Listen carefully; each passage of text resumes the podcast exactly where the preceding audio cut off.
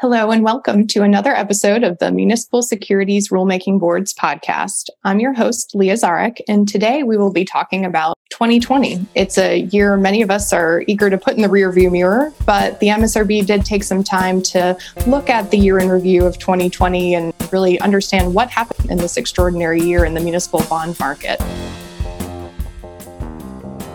I think a lot of things the Fed did had a positive impact. And I will say that the Fed's accommodative monetary policy during this period of time really helped not only the municipal market, but all markets. And I think that was a tremendous factor in the recovery in the various markets across the U.S. That's John Bagley, who is not only the MSRB's chief market structure officer, but who also spent the better part of 2020 on loan to the Federal Reserve Bank of New York to advise on their implementation of the municipal liquidity facility.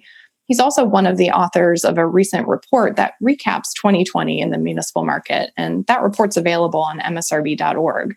We're really glad to have John with us on the podcast today to talk through the findings of that report. But let's start before the pandemic joined us and look back at the beginning of 2020. John, how was the market looking in January and February of last year before we saw real intense disruption in March? Thanks, Leah. Uh, let me start before we go into the market just saying that the views I express are really my own and don't necessarily reflect the views of the MSRB or its board of directors. So before we talk about the beginning of 2020, I think it's really important to look back to 2019. And if you start at the beginning of 2019, you saw tax exempt benchmark rates steadily decline from January 2019 through February of 2020. Technicals in the muni market were strong, meaning that demand was significantly higher than supply. The muni market benefited from increased demand from institutional customers, including mutual funds ETFs, and separately managed accounts. In fact, in 2019, mutual funds saw inflows of $94 billion, which is 30% more than the previous four years combined. In January and February of 2020 alone, inflows to mutual funds exceeded $18 billion. Very strong demand. Since 2018, holdings for mutual funds, ETFs, and closed end funds have increased from 810 billion to more than 1 trillion dollars. At the same time, we have seen dealer inventories decrease from 26 billion dollars to 10 billion dollars. So the overall market heading into March was very strong. Thank you, John. Many of our listeners may remember all too well what happened next. So, can you speak to the intense market dislocation that began in March? Well, let me start by saying the market dislocation in March was really a liquidity issue and not a credit issue. And what I mean by that is the credit impact of the pandemic was really not known. In fact, for a lot of issuers, it's still not even known today. So, what happened was individual investors became concerned about uncertainty from the pandemic and began redeeming their mutual fund shares and other investments in early March, we saw the market begin to see increasing levels of selling from institutional investors. In each of the final two weeks of March, mutual fund companies saw outflows of over $19 billion. The market had never seen anything like that. In fact, prior to March, the largest outflow week was less than $8 billion. And if you took the three largest outflow weeks ever seen, they would not even equal $19 billion combined. Trade data reported to the MSRB also showed a significant increase in customer sales of more than $1 million. The reason we use this number is transactions of more than $1 million are often used as a proxy for institutional investor trading. So prior to March of 2020, the par value of sales of customers of more than a million dollars averaged about $1.5 billion per day. On the week of March 16th, we saw the average volume soar to $5.6 billion. And the week of March 23rd saw an average of just over $5 billion. And on three consecutive trading days in March, we saw customer sale volume on trades of more than a million dollars exceeding $6.5 billion, more than four times the average we had seen prior to March selling from institutional investors really overwhelmed the market and overwhelmed demand, and benchmark interest rates rose dramatically. The new issue market came to a halt as issuers postponed deals due to uncertainty in the market. It really was just an unprecedented sell off. Can you talk about then why buyers returned to the market? Well, Leah, fortunately, the sell off was short and buyers returned very quickly. And the reason was we saw significantly higher yields in the market, and it started to attract additional institutional buyers who considered municipals to be, quote, cheap compared to other asset classes. And if we look at the trade data again for January through February of 2020, par value of customer purchases of more than a million dollars averaged about $3.3 billion per day. For the weeks of March 16th and 23rd, we saw the average daily volume nearly double a significant increase in demand from institutional investors because munis recovered slower than some other asset classes. Important as well, individual investors, which are a huge part of the municipal market, were not left behind. Individual investors significantly increased their purchase of municipal bonds at the same time institutions did. We often use trades of 100,000 or less as a proxy for trades by individual investors. And for January through February of 2020, the average number of customer purchases of 100 bonds or less was about 8,500 trades a day. In March of 2020, that number surpassed 13,000 customer purchases a day. So you saw both institutional investors and individual investors come to the market when yields started to rise. Okay. And you've talked a lot about these kind of two critical weeks in March and what was happening the weeks of March 16th and 23rd. How long did this real volatility and dislocation in the market last? Well, I phrase it as the market dislocation was severe, but fortunately, it was really short lived. Just to give you an idea, from March 10th to March 23rd, which was 10 trading days, benchmark yields were higher by 180 basis points to 225 basis points, depending on the maturity. For example, 10 year AAA yields went from 0.93%, less than 1%, to 2.87% in just 10 trading days. We saw multiple days where benchmark yields jumped by 50 basis points or more, which is just not something you normally see in the municipal market. Fortunately, the recovery in the market was swift, at least for high grade municipal bonds. From March 24th to March 27th, just four trading days, benchmark yields were lower by 150 to 175 basis points. Another example using 10 year AAA yields, they went from 2.87% on March 24th to 1.39% on March 27th. One thing I want to be clear about is I've been talking about high grade yields and, and benchmarks, and high grade munis made up much of their ground in late March, but not all. But the recovery in high yield would take much longer. Very interesting. Just a traumatic change during that one month in our market. I want to shift now and talk a little bit about many municipal securities investors. They look to the municipal to treasury ratio to really understand where bonds are pricing. And since tax exempt municipal bonds are exempt from federal income taxes and treasury bonds are not, those high quality municipal bonds normally trade at yields lower than the corresponding treasury bonds of the same maturity. So, what was the municipal to treasury ratio indicating during this time? So, Leah, I agree with your comment. I think what we saw, the dislocation and the volatility in market was unprecedented. It's something I had not seen in my 35 years in the municipal business. And muni treasury ratio is a good way to look at how munis compare to treasury bonds. And I would say heading into March, the muni treasury ratio looked typical. And the muni treasury ratio began to widen out a little bit in February and early March and it exploded during the dislocation. So, to give you an example, the 10 year muni treasury ratio went from 85% at the end of February to 311% on March 20th, meaning AAA muni yields in 10 years were three times that of treasury yields. It's important to note munis normally trade at lower yields than treasury bonds because of their tax exemption. So to see 10 years at three times treasury is really something the market doesn't see. And the dislocations in the market were really even more dramatic in the short end. The one year muni treasury ratio went to over 1,800% at one point in time. Fortunately, the market did calm down. And from April on, we saw the ratios move back to quote normal type of ratios. And in fact, by year end, ratios for maturities of three years or longer were actually lower than they had been prior to the dislocation in the market. So a lot of volatility in the market, a lot of volatility in the muni treasury ratio. But if you looked at it at the end of the year, it once again looked normal. So, how do we get back to normal? What do you are some of these reasons for that calming down, that quick recovery? I kind of have to imagine that we loaned you to go work on that municipal liquidity facility with the Fed, that you think that had some sort of positive impact for the market. Well, I think a lot of things the Fed did had a positive impact. And before I get to the MLF, I will say that the Fed's accommodative monetary policy during this period of time really helped not only the municipal market, but all markets. And I think that was a tremendous factor in the recovery in the various markets across the US. But yes, Lee, I do think the MLF had a positive impact because it let issuers and investors know issuers would have access to capital.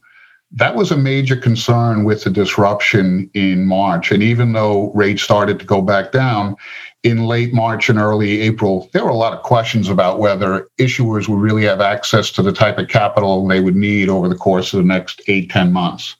So on April 9th, the Federal Reserve did announce the establishment of an emergency lending facility called the MLF. I went to go work at the MLF at the end of April. The purpose of the MLF was really to enhance liquidity in the primary market for short term muni securities and allowed the Federal Reserve MLF to purchase up to $500 billion at issuance from eligible issuers with various short term notes that mature within three years. The MLF was designed as a backstop in the municipal market by offering eligible issuers funding rates, but the funding rates were above historically, quote, normal rates. This is the first time in my memory the Federal Reserve has committed to purchasing municipal bonds directly from issuers. And I think it really helped the market because people knew that issuers would be able to borrow for whatever they needed. And I think that it helped issuers to make plans for what they had to do and what impact the pandemic was going to have on their revenues and expenses. I also think the MLF gave investors confidence that large municipalities would have access to capital in size. And I think that's an important fact some states were eligible to borrow eight, nine, or ten billion dollars from the facility. So people really felt like there would not be a liquidity crisis for issuers. As investors gained confidence, we started to see it as mutual fund outflows not only stopped, but reversed. In fact, we saw six consecutive months of inflows from mutual funds shortly after we had seen the unprecedented outflows in March. I think when you look at the MLF, a couple things you should think about is the MLF was really never designed to replace properly functioning capital markets. And the capital markets actually functioned very well.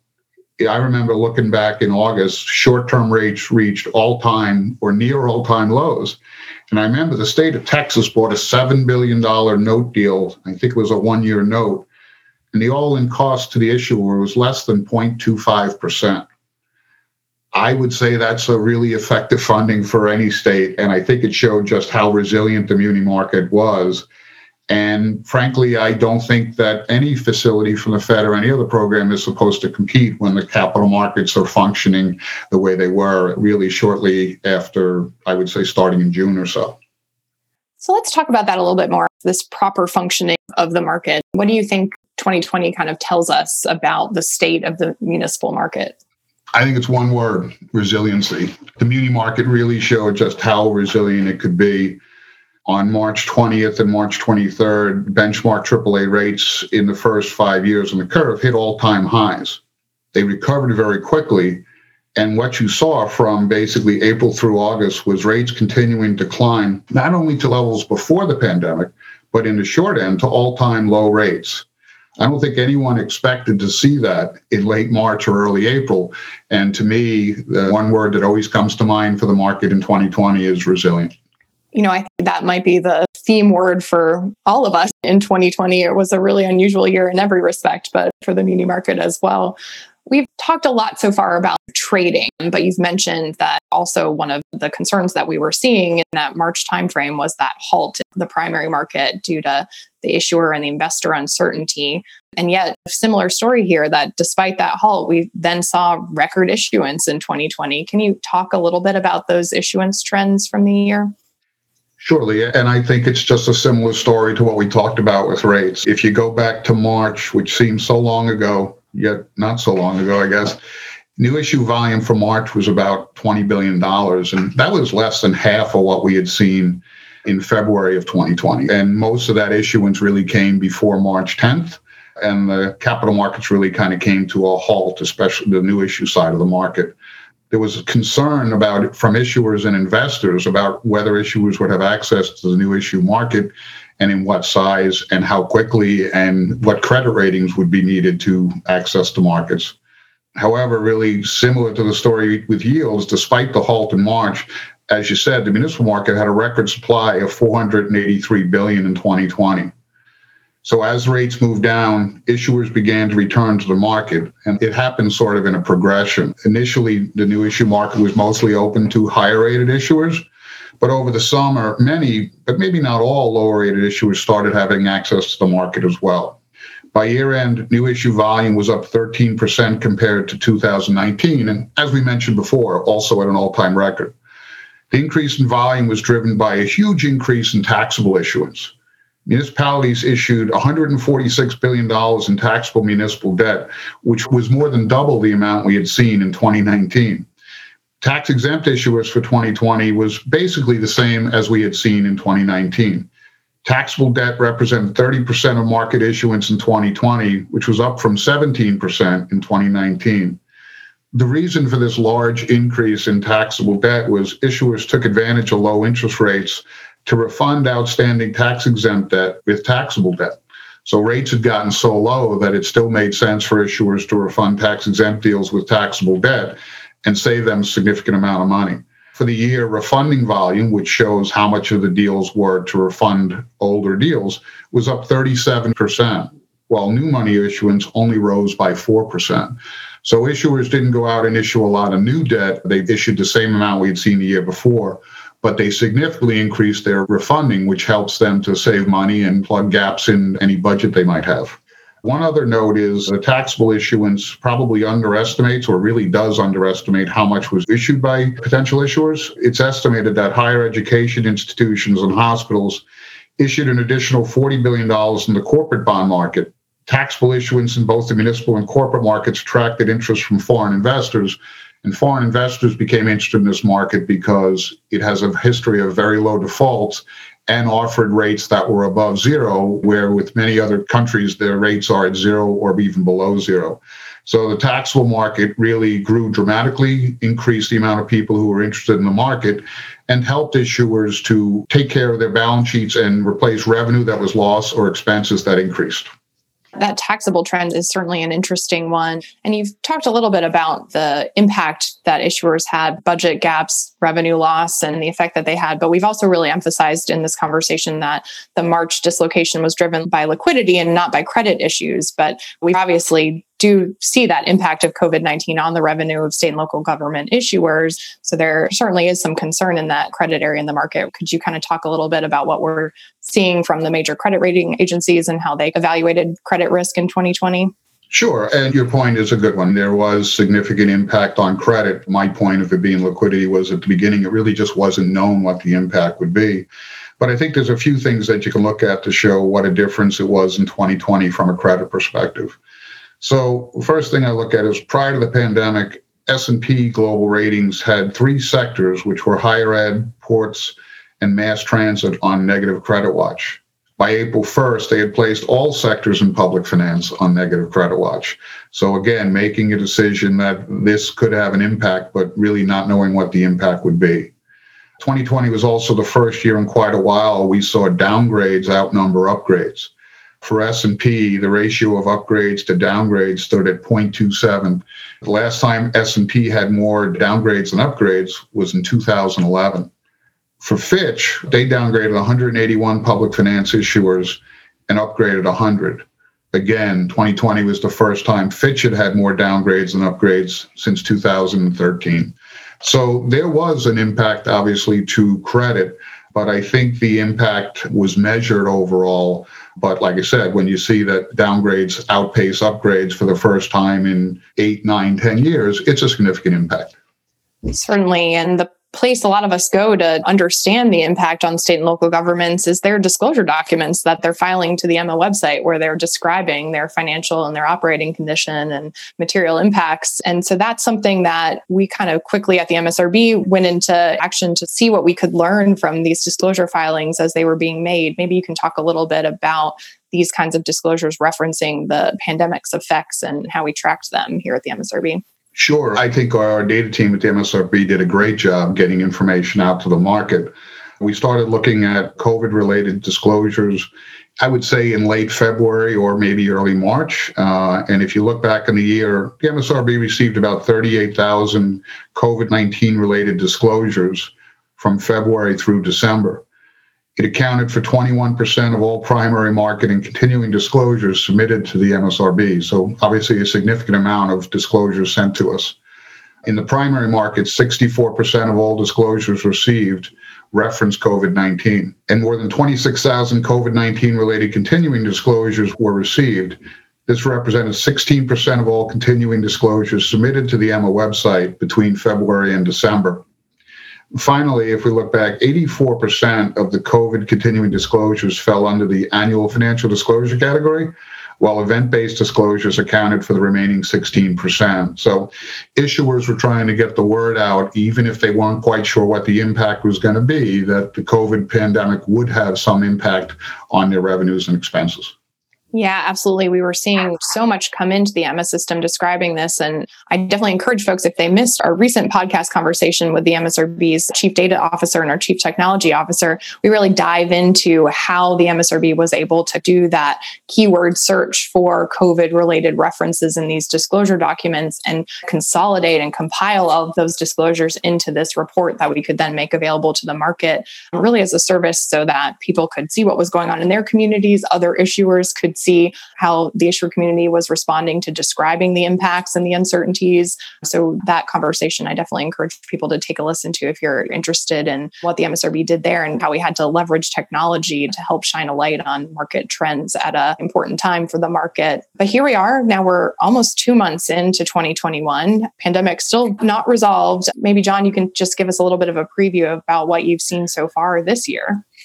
Surely, uh, when I think about it, 2020 is a tough act for any year to follow, but I think the market's trying its best. And when I look at what's happened so far, a few themes continue. Mutual funds continue to see record inflows. The first five weeks of the year, ICI shows inflows of more than $15 billion, which is the most over any five week period of time we've ever seen. In the new issue market, tax exempt issuers is off to a slow start. Issuers are really waiting to see what kind of aid might be coming out of Congress in a stimulus package. So they've been slow to issue tax exempt debt. However, we continue to see high volumes of taxable debt, including debt to refund previous issues what you have now in the market is again, you've got very strong demand because of the mutual fund flows and other investors and light supply in the tax exempt market. So we started to see rates continue to go down in the muni space. As a matter of fact, the short term rates, as they were in August, are once again at or close to all time lows. And the muni treasury ratio really has gone the other way from being normal. We talked about muni treasury ratio starting last year at 85% in 10 years. Right now, it stands at 58%. That means municipals are very expensive relative to the treasury market. And I think it just reflects just how much demand there is in the marketplace right now. Finally, we have seen credit spreads really narrow dramatically. I would say credit spreads could be in by 90 or 100 basis points so far this year because there's demand, but not just demand for high grades, but there's also demand for any issuer that might have additional yield for investors to pick up. So it's continuing to be a resilient marketplace. It's a fascinating market to watch, and we'll keep people abreast of any major developments that we might see in the future. Great. Thank you so much, John, for your time today, for talking us through what we observed in 2020 and for this early look at what we're expecting to see in 2021. I hope everyone stays tuned for future episodes of the MSRB podcast. We always like this opportunity to have these conversations with folks like John Bagley, who really played such an interesting and impactful role in the market during this unusual past year. And we look forward to continuing these kinds of conversations in the future. Thank you. Do you want a visual look into the March market dislocation? The MSRB's EMMA website provides free daily and historical yield curves from third party providers.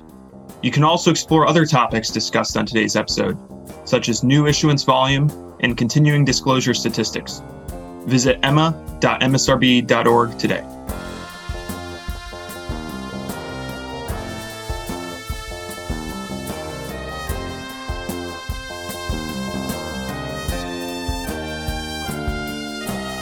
The information provided in this MSRB podcast is intended for educational purposes only and provides a general overview of the subject matter.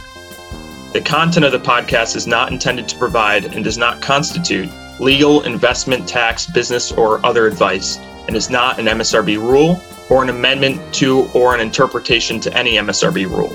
Compliance with conduct recommended in the podcast does not mean that a firm or individual has complied fully with obligations under the MSRB rules other self regulatory rules, or laws or regulations. The MSRB podcasts are the sole property of the MSRB. You may access and download the MSRB podcast only for educational, non commercial use. You may not reproduce them in whole or in part in any form or reference them in any publication without the MSRB's prior written consent. Copyright 2020, the Municipal Securities Rulemaking Board, all rights reserved. Thank you for listening to the MSRB podcast.